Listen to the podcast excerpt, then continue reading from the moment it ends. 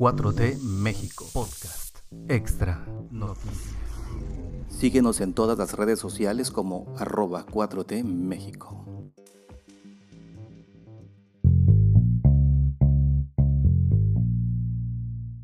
Jueves 24 de febrero de 2022, estamos en 4T México Noticias. Estas son las noticias para empezar el día, así es que les recomendamos que se suscriban a este podcast.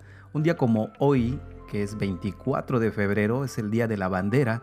La bandera nacional se iza a toda asta. Pero de igual forma, un día como hoy, pero de 1936, se fundó la Confederación de Trabajadores de México, CTM, organización cúpula del sindicalismo cardenista. Yo soy Mario Alfonso y para hoy tenemos estas noticias. Estados Unidos tiene la mala costumbre de ser candil de la calle y oscuridad de su casa. El presidente Andrés Manuel López Obrador aseguró que el secretario de Estado de Estados Unidos, Anthony Blinken, está mal informado sobre la situación en la que vive el gremio periodístico en México, por lo cual le pidió no entrometerse en asuntos ajenos luego de que uno de los funcionarios más cercanos a Joe Biden pidiera al gobierno mexicano que haya mayor rendición de cuentas y compromiso en materia de seguridad a los periodistas, el presidente López Obrador respondió con una crítica hacia la que dijo que es una actitud histórica de los Estados Unidos. Yo creo que Anthony Blinken está mal informado. De lo contrario, estaría actuando de mala fe porque lo que él está afirmando no es cierto. Esto es lo que dijo el presidente Andrés Manuel López Obrador, además que sostuvo que ningún funcionario estadounidense tiene el derecho de intervenir en asuntos que corresponden resolver a las autoridades mexicanas. En Estados Unidos tienen esa mala costumbre, son candil de la calle, oscuridad de la casa, y no de ahora. Estamos recordando hoy lo del intervencionismo estadounidense que hubo en 1913 durante la Revolución Mexicana. Además de esto, el presidente también reiteró que aunque en lo que va del año han sido asesinados siete reporteros y reporteras, ninguno de estos delitos es un crimen de Estado. Desde luego es muy lamentable que haya asesinatos de periodistas, ya lo sabemos. Nada más que en todos los casos se está actuando, no hay impunidad, no son crímenes de Estado y si el jefe del Departamento de Estados Unidos interviene en nuestros asuntos, pues yo pienso que no sabe la situación. Esto fue lo que dijo el presidente en la conferencia matutina del día de ayer, 23 de febrero, tras criticar la actitud injerencista de Estados Unidos. Eh, también pidió a Anthony Blinken que mejor explique qué relación tiene su gobierno con el grupo de Claudio X González en referencia a Mexicanos contra la Corrupción y la Impunidad, un organismo de la sociedad civil que constantemente publica reportajes en contra de la Cuarta Transformación. AMLO descarta afectaciones al abasto energético en México por el conflicto de Ucrania. No nos quedaríamos sin energía eléctrica aún aumentando el precio del gas como ya sucedió con las heladas en Texas. Ellos padecieron más que nosotros. Fue lamentable que tardaron como un mes sin energía eléctrica. Así fue que el presidente López Obrador descartó el conflicto en el que Ucrania vaya a generar afectaciones con el abasto de energía en nuestro país, pues dijo que la cadena de suministro está muy bien asegurada. López Obrador aprovechó para recordar que mientras el pueblo tejano padecía por el desabasto, el senador Ted Cruz viajó a México para vacacionar con su familia en la península de Yucatán acusó que los conservadores mexicanos y de todo el mundo tienen por doctrina la hipocresía, luego de que Cruz expresara preocupación por las condiciones de violencia del país. En ese entonces de las heladas que sufrió mucho la gente de Texas, nosotros resolvimos el problema en una semana y lo resolvimos porque tenemos una red nacional de conducción de energía que la vamos a defender y a conservar. Esto es lo que dijo el presidente Andrés Manuel López Obrador y ese sistema de distribución puede alimentarse con energía generada en las hidroeléctricas del país, es lo que agregó el mandatario. Lo que sí no queremos pues es que haya conflictos. Nosotros somos partidarios de la paz y del diálogo, de los acuerdos sobre todo que actúen de manera responsable las potencias. Esto es lo que dijo el presidente Andrés Manuel López Obrador acerca de la tensión que existe entre Estados Unidos y Rusia. López Obrador además llamó a abandonar para siempre la costumbre del intervencionismo y de las invasiones para siempre hacer valer el principio del presidente Benito Juárez de que el respeto al derecho ajeno es la paz tanto entre los individuos como entre las naciones. El narco amenaza a un gobernador de México en redes sociales diciéndole cumpla con su pacto. El gobernador del estado de Michoacán, Alfredo Ramírez Bedoya, recibió un mensaje de parte de presuntos integrantes del cártel de Jalisco Nueva Generación. A menos de cinco meses de haber asumido el cargo, el político morenista es involucrado con un grupo del narcotráfico en un video que es difundido en las redes sociales por presuntos miembros del cártel de Jalisco Nueva Generación, una de las organizaciones criminales más buscadas por México y Estados Unidos. En redes sociales, diversos medios especializados difundieron dos videos en los que 23 personas con armas de alto poder envían un mensaje a Ramírez Bedoya, a quien señalan de proteger a los Viagras y a Cárteles Unidos, dos de los grupos rivales del cártel Jalisco Nueva Generación. En el material de los presuntos sicarios piden al gobernador respetar el pacto de expulsar a falsas autodefensas como los Viagra, a personajes como los hijos del abuelo Farías, Juan y Chava, y Nicolás Sierra Santa y Poncho La Quiringua, presuntos integrantes de Cárteles Unidos. Acabemos con esa basura que solo están acabando con nuestro estado de Michoacán si su objetivo es el mismo que el de nosotros, acabar con esa basura, deje de recibir dinero y pongámonos a trabajar. Esto es lo que declara uno de los presuntos narcotraficantes. El mensaje también fue dirigido a todos los presidentes municipales del estado, a quienes responsabilizan de toda la violencia que se vive en esa entidad. Salgan a pelear, no que muchos huevos solo se esconden detrás del gobierno. Hasta el momento ni el gobernador o alguna dependencia del gobierno de Michoacán se han pronunciado por este mensaje. La presencia del cártel de Jalisco Nueva Generación en municipios como Aguililla y Cualcomán obligó al gobierno federal a enviar elementos de la Guardia Nacional a dichas zonas, quienes se han encargado, entre otras cosas, de desactivar minas colocadas por los narcotraficantes en las entradas de las comunidades. Por la sequía resurge en México un pueblo inundado en el que fue fusilado Iturbide. Fundada el 6 de enero de 1749, la Villa Padilla es un pueblo de Tamaulipas en el que murió fusilado Agustín de Iturbide y que permanece bajo el agua desde 1970, aunque la sequía hizo que volviera a mostrarse a la vista. Padilla es un municipio anegado por la presa Vicente Guerrero, nombre del principal rival militar y político de Iturbide durante la Guerra de Independencia Mexicana, con la que se emancipó de España en las primeras décadas del siglo XIX. Entre 1824 y 25 fue capital de Tamaulipas. Además, de ahí se le instaló el primer Congreso Constituyente en 1824. La Villa Padilla fue inundada en 1970 tras la construcción de la presa Vicente Guerrero, hecha para controlar el agua de los ríos Corona, Purificación y Pilón. Según cifras de la Comisión Nacional del Agua, la CONAGUA del Gobierno de México, la precipitación de agua durante meses o años por debajo del promedio genera sequía, un fenómeno que ha afectado a la presa Vicente Guerrero desde abril de 2021. Además de esto, actualmente las instalaciones concentran agua por debajo del 40% de su capacidad de almacenamiento, lo que ha generado la exposición de los edificios anegados de Padilla. Uno de los edificios centrales de la región es el que marca el lugar en el que fue fusilado Iturbide, ahora expuesto al sol y a la vista de todos los curiosos ante la falta sistemática de lluvias.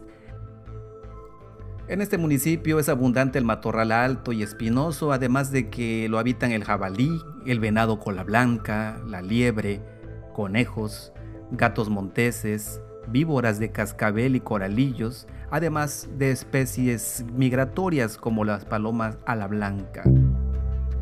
Senadora mexicana denunciará al influencer Chumel Torres por violencia de género. La senadora de Morena, Berta Carabeo, anunció que denunciará a Chumel Torres, a quien acusa de cometer violencia de género en su contra.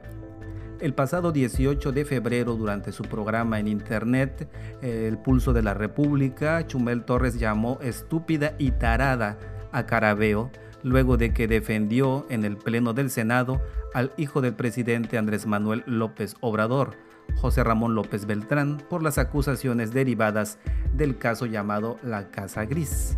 En conferencia de prensa este 23 de febrero, la senadora afirmó que este tipo de discurso no debe de ser solapados, pues están generando un germen de odio y una línea de pensamiento fascista que es un peligro para la democracia. Este tipo de discursos que parten desde el odio irracional a las mujeres deben ser señalados y nunca solapados, pues los machistas no deben contar jamás con la comodidad de nuestro silencio. Es por esto que anunció que interpondrá una denuncia por violencia de género en contra de Chumel Torres, porque la libertad de expresión no puede estar por encima de la dignidad humana. Voy a seguir luchando por la cuarta transformación para combatir el odio desde el amor, acabar y terminar con todo este tipo de actitudes que laceran nuestro derecho a la dignidad humana y cualquier noción de respeto. Ebrard envía carta a Blinken AMLO rinde cuentas exclusivamente a los mexicanos. El canciller mexicano Marcelo Ebrard envía una carta al secretario de Estado de Estados Unidos, Anthony Blinken.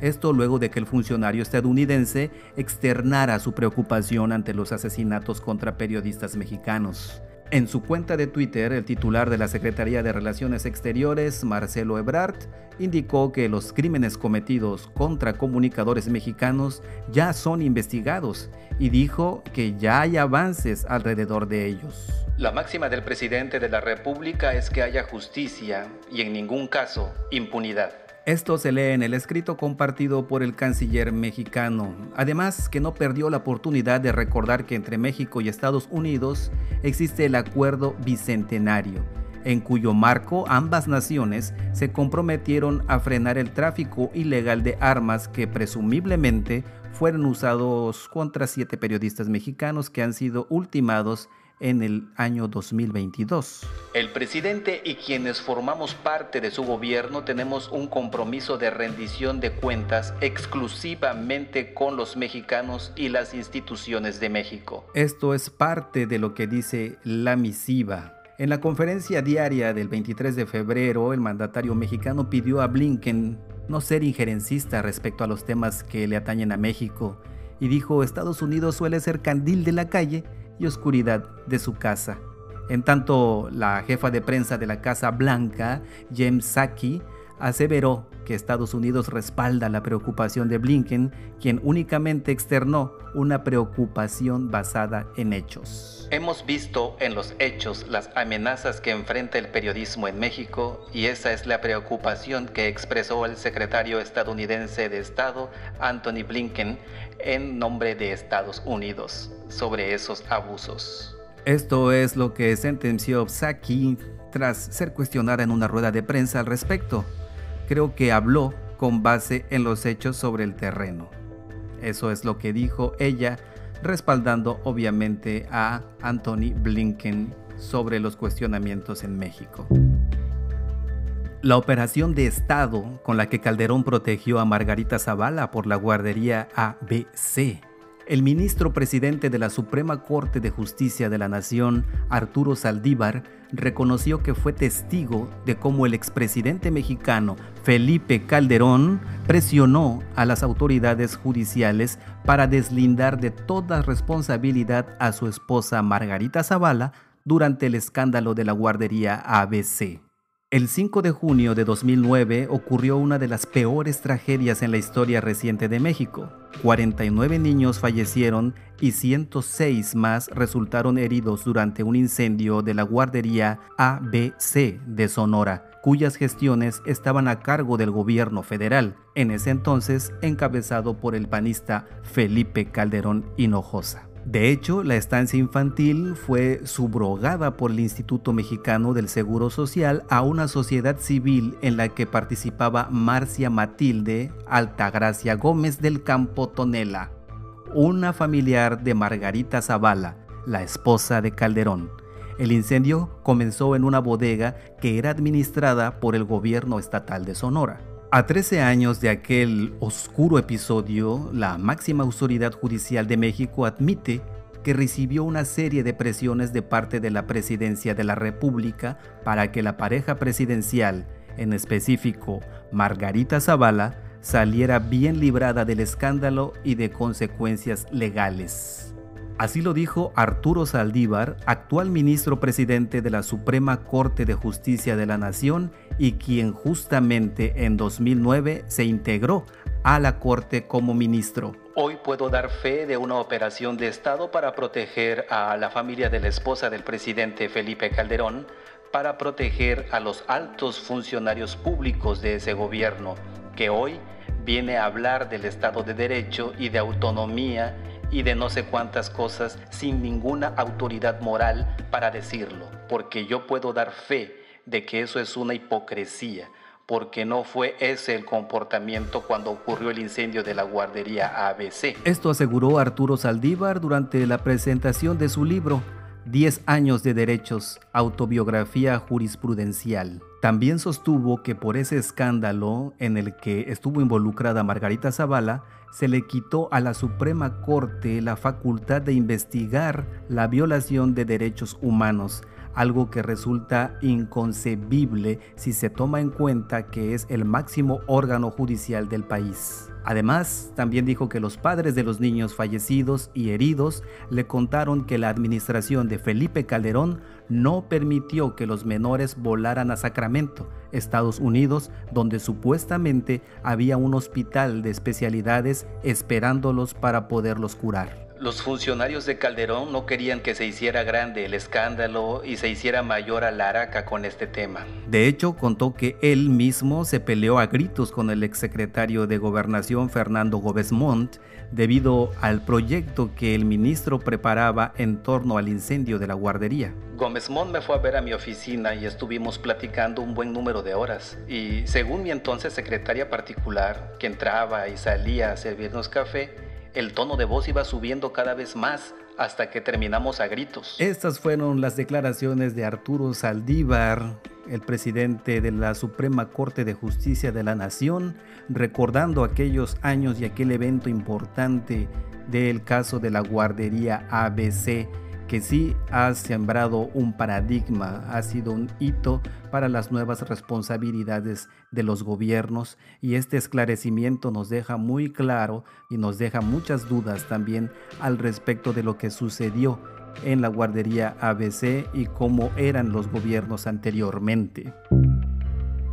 Y así fue la explosiva respuesta de Margarita Zavala a las acusaciones de Arturo Saldívar por el caso ABC. El caso de la guardería ABC resurge 13 años después con una serie de declaraciones del ministro presidente de la Suprema Corte de Justicia, Arturo Saldívar, quien aseguró que el gobierno de Felipe Calderón hizo todo lo posible para liberar a la panista de uno de los mayores escándalos de la historia reciente de México. Ante estas acusaciones, la también ex candidata presidencial sostuvo que todo se trata de una mentira fabricada por el hombre que preside la máxima autoridad judicial de México, a quien calificó de ocurrente y mentiroso. Miente al decir que hubo una operación para proteger a mi familia la concesión otorgada por el gobierno federal a la guardería ABC fue de años antes que Felipe Calderón entrara a la presidencia. Esto dijo Margarita Zavala en una serie de mensajes publicados en su cuenta de Twitter.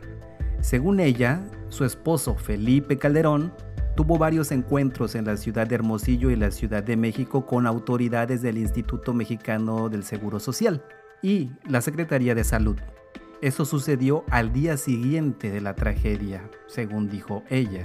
Fue el propio gobierno federal el que denunció y obtuvo órdenes de aprehensión incluso contra una pariente mía en sexto grado y otros. Sus declaraciones suceden horas después de que Arturo Saldívar, el ministro de la Suprema Corte de Justicia de la Nación, asegurara que él recibió presiones de parte de la administración de Felipe Calderón para que la pareja presidencial Margarita Zavala saliera bien librada del escándalo y de consecuencias legales. Por su parte, Margarita Zavala respondió que dichos señalamientos son falsos y le recomendó al ministro presidente enfocarse en su trabajo al frente de la Corte.